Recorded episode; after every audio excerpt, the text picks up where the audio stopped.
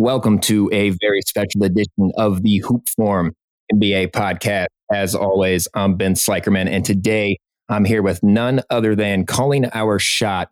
Uh, he's a titan in the world of sports betting, and if you're not privy to him yet, you're about to be.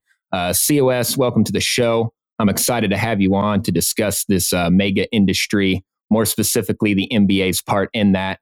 But before all that, I want to kind of give you a chance to not only introduce yourself, uh, but let us know where we can follow your work. Also, give a glimpse into where uh, sports fandom kind of all started for you and how it led you to the sports gambling industry. Yeah, absolutely. Well, I appreciate you for having me. So, like you said, my name's Calling Our Shot. I also go by Austin. So, um, yeah, it's been a. If you don't know who I am, um, I do sports betting picks for basically any sport you name it: football, basketball, baseball. We got it all on Calling Our Shot. It's whether it's on YouTube or you want to follow us on Twitter, TikTok, all those things, Instagram, all at Calling Our Shot. Try to do daily videos, almost 365 days a year, which is crazy to say, but as I don't get a lot of days off, I look forward to All Star breaks every every single year. But um, yeah, so that's what I've been doing, and I, I kind of got into sports. My dad made me play a ton of sports as a child, and that's kind of what gave me a passion to uh, to, to just watch and always, you know, try to learn more and more about them.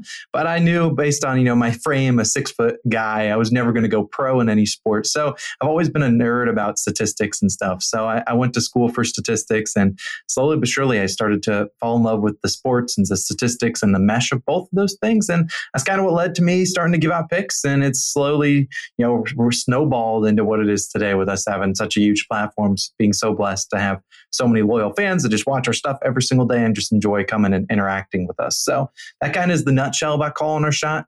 And uh, yeah, that's about basically who I am. Yeah, that's awesome, man. I uh, really have enjoyed uh, following your page. Um, the picks are spot on. I saw you're on a, a 16 pick streak right now, I believe, as long as that's still not broken. Said you were kind of riding the wave right there. So yeah, we just lost one yesterday, but 17 out of our last 18 is. I think that's that's all right. I can live with that that's clean as hell, man, for sure. So definitely stay tapped into uh, this guy's work. He's he's very impressive. Let's hop into the ladder challenge. I'll let you kind of explain what that is and how it's grown to be, uh, you know, very successful and very popular.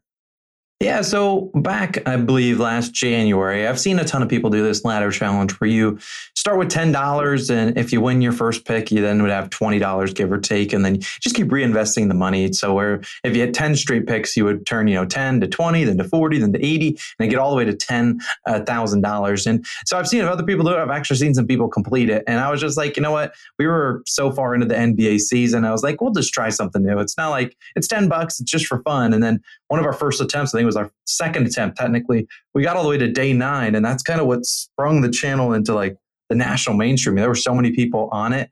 Like it was it was ridiculous. And so we got all the way to day nine which was painful to lose a $2500 bet on a $10 uh, that started out as $10 because $10 is not a lot. 2500 uh, it's a little bit more meaningful. But after that run we uh, I think the very next day I started to back up and I got all the way up to day six, which is kind of what really people started tailing that that start. And yeah, it's just it's been kind of crazy. I, I, I just started it back up in the NBA. It's something I I really enjoy. It, it's what's cool is it brings together so many people. Now the negative side of that is that whenever it loses, which is bound to happen because hitting 10 straight is next to impossible, then all the people come out the WordWorks kind of attacking me. But that's kind of what you sign up for when you're in this industry. And so I just enjoy doing it. Um, hopefully this NBA season we will get it done. I'm confident we will. Been to day nine before. I'm confident we can get there again and hopefully finish the deal this time to that point, I mean, since everything's getting pretty successful and popular for you now, you did crack into you know the mainstream with the ladder challenge and everything that really put you on the map there. Uh, how do you you know deal with all the toxic gamblers on X there uh, with their vitriol that they probably spew at you uh, if things don't go their way, et cetera, et cetera? Yeah, it, it, can be tough, and especially tough because people are always asking, you know, for for my tips. A lot, a lot of people want to be in this industry, but it's not for the you know the faint of heart because my DMs go absolutely crazy when anything hits. But if something doesn't hit, God forbid, man, those DMs are brutal. But you know, it's just it's all in the fun of things. Luckily, I've built such a, a good like base of a community that I have a ton of loyal supporters, people, you know, that always got my back. And they see someone attacking, they'll just go out there and, and attack them right back kind of thing, which I'm very, you know, a lot of people aren't fortunate to have that. But it's definitely struggles. I mean, it can be it can it can take a toll on your mental health, uh, depending on the day. And, you know, when we when we potentially do the ladder challenge to lose a couple in a row, those can be because it can be heartbreaking. And, you know, I just try to keep a positive mindset. I mean, we we do our betting picks, so I'm always going to have bad days, always going to have good days. I'm obviously in this in the stretch of a lot of good days, but I started. I mean, people might forget. You know, I started this NBA season 0 and 6, and the amount of mm-hmm. people that came at my head 0 and 6 the first two days was ridiculous. Like I was getting DMs nonstop telling me to go get a, a, normal job and stuff like that. And then I rattle off 16 straight, and then those people come quietly, you know, go quiet, and then they also become supporters. So that's just kind of how it works. Like, you got to trust your work, honestly, and I trust that the ladder challenge, you know, it, it's a lot of fun. I'm trusting that we'll get there one day. And even in those runs where we made it to day nine, I know people that cashed out and took their, you know, 2,500 bucks or took, you know, mm-hmm. 500 bucks off $10, and that was that was cool to know that we made a lot of people some money just off a ten dollar thing. But yeah, definitely the hate can get to you. It's not not for the faint of heart if you're not into it. Yeah, I feel like that industry gets pretty intense, man. I mean, there's just a lot of money on the line, so I get it. There's a lot of emotions and definitely probably tough to navigate at times. All right, so wanted to kind of just throw a couple questions at you here. What was the most like riskiest bet you ever placed that turned out to be lucrative? Uh, that you didn't expect to, you know, really go the way that it did? Oh, um, that's a tricky one. Riskiest bet that I ever placed that I, you know, I've taken some first touchdown scores, which those are always uh, always sketchy. Taking a first touchdown score, especially in the NFL. I think one of my riskiest bets I did was I used to do some arbitrage betting, which if people don't know what that is, uh, that's where you kind of bet you have a bunch of different sports books and you take like the over of one book, you take the under on another book and you guarantee profit. Well, one time I did a pick, I placed the under on one guy, or I placed the under, I believe, on one guy. Let me think. I placed the over on on PJ Tucker, his over in points at three and a half, and I went to take the under, and the under market closed. So I ended up stuck with like a lot of money on his over in points. And luckily for me, PJ Tucker scored early on in the game, and I was able to hedge and fade it, fade his uh, you know live bet, and it was a such to where if he scored four points, not only would I cash my over that I placed earlier on in the day, I also cashed the under. So I ended up being like a double winner, which was super sweaty because I had way too much money on his over, and I would never take a PJ Tucker over without, you know, without, without some drinks in me. It, but it was it. it was squeaky. And then the same sort of thing. Uh, I was doing some arbitrage betting, and I misread some of the things to place, and it was on I think Russian hockey or Switzerland hockey, something crazy like that in the middle of summer. And I placed some some bets that had a lot of money on them. I thought I, you know, hedged them right, but I did not. And so it ended up having like over a couple thousand bucks on some Russian hockey that I couldn't even watch. And right. they ended up hitting. But boy, was those were too sweaty. Those were probably in the span of a month. And so that take a couple that took a couple years off my life. Those are probably my, my maybe my riskiest ones I've done. I can't imagine being in a situation where I'm sweating because there's a Russian hockey game going on. Oh, it was nuts. No, and I don't know what what the outcome's going to be, and I got money on the line. That's that's a tricky situation for sure. In terms of the NBA side of the betting, I mean, what's your what's your current kind of view of the landscape of the league here now that we're like a week in, the dust is kind of settled. Are things kind of going as you expected? Also, another kind of question to follow up with that in terms of how you're like, you know, tracking everything daily, uh, what are you tapping into for like stats? Are you going into like advanced stats or that type of thing? Um, what are you looking at in terms of how you determine your picks? Yeah, I mean, it's super hard to judge a team based off three or four games. Um, there are some teams that I expect to be a little bit better out the gates, some that, you know, obviously haven't looked as great.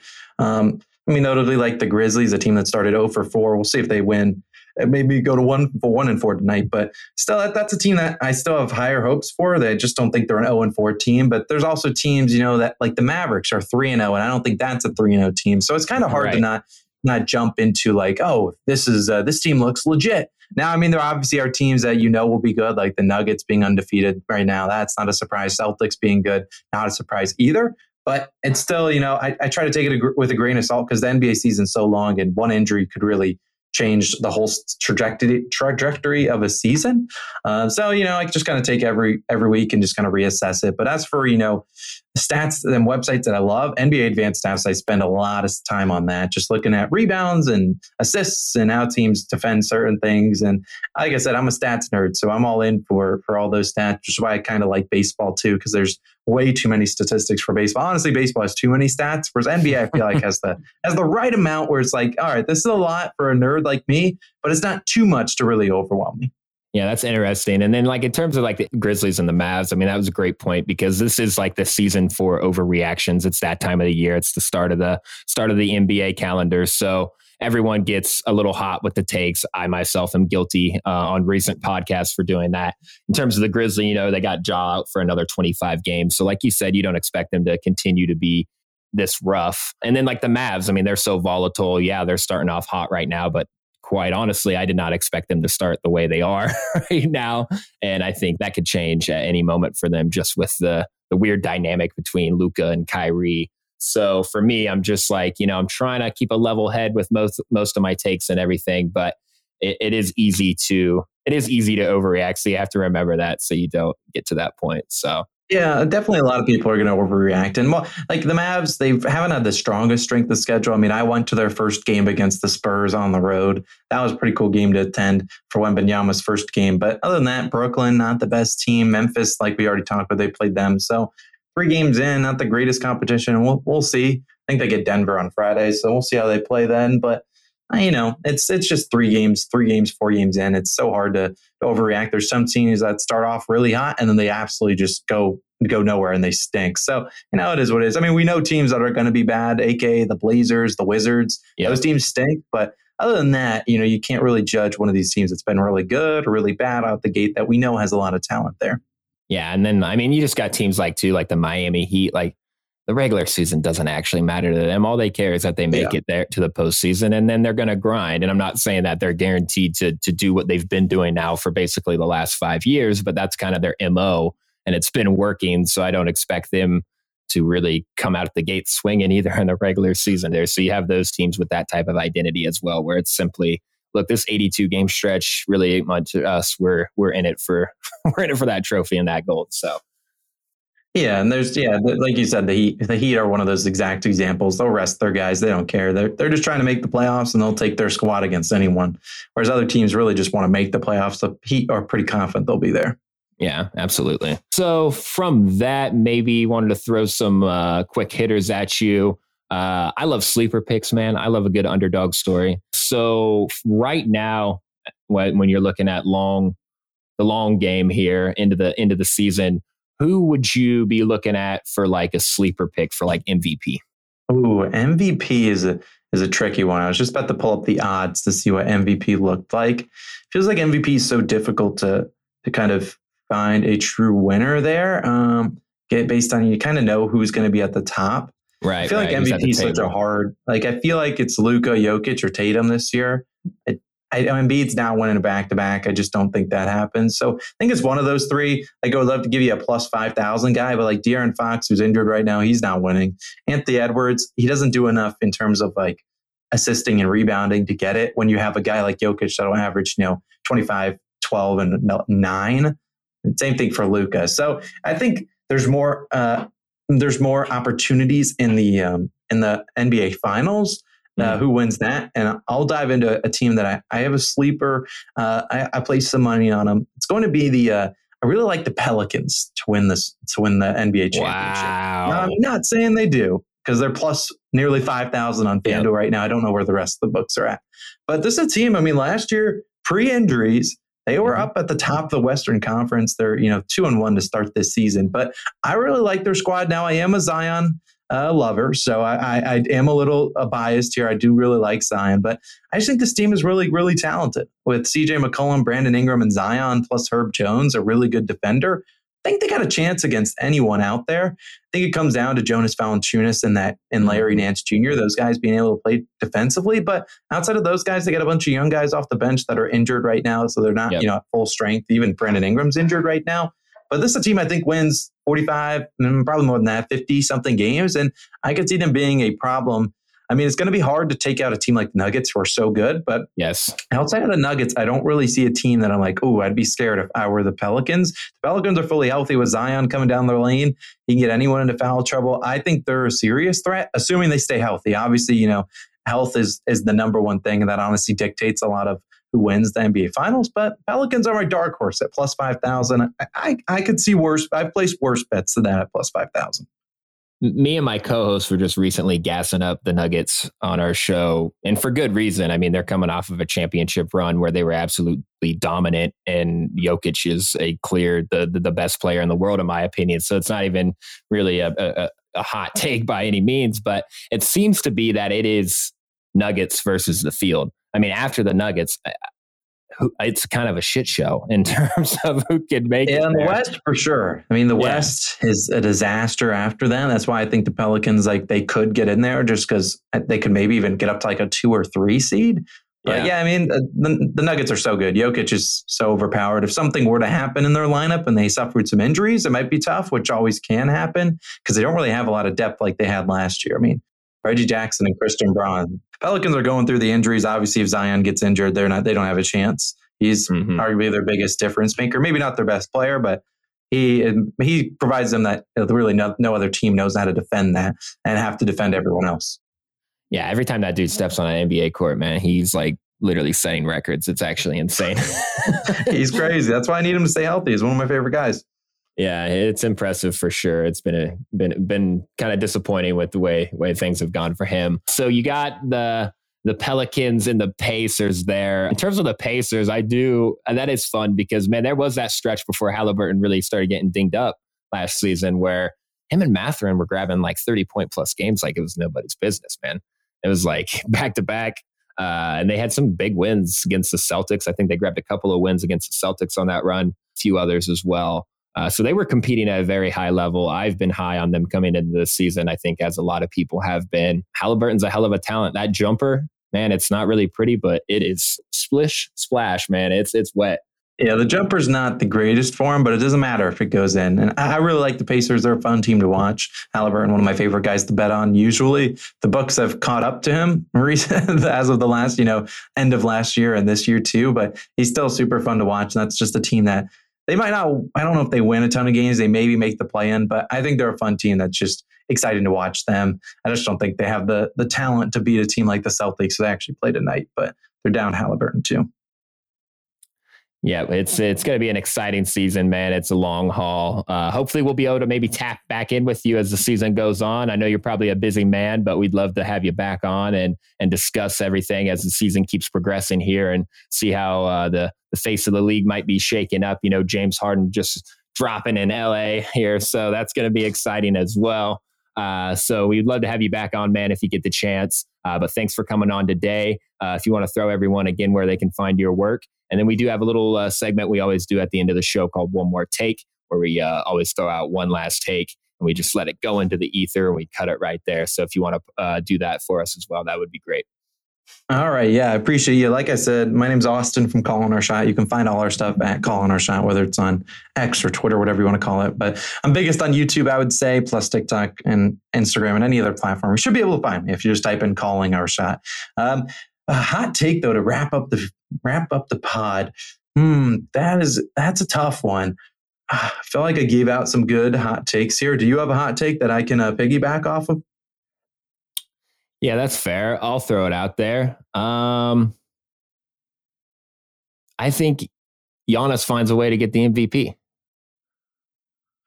Okay. I mean, I, I, I can dig that. Giannis is he's he's awesome. I, I can support that. Um, all right, I'm going to go with. Hmm, this is so tricky, being only three days in. Um, oh man, you're putting me on the spot. I don't love giving out hot takes.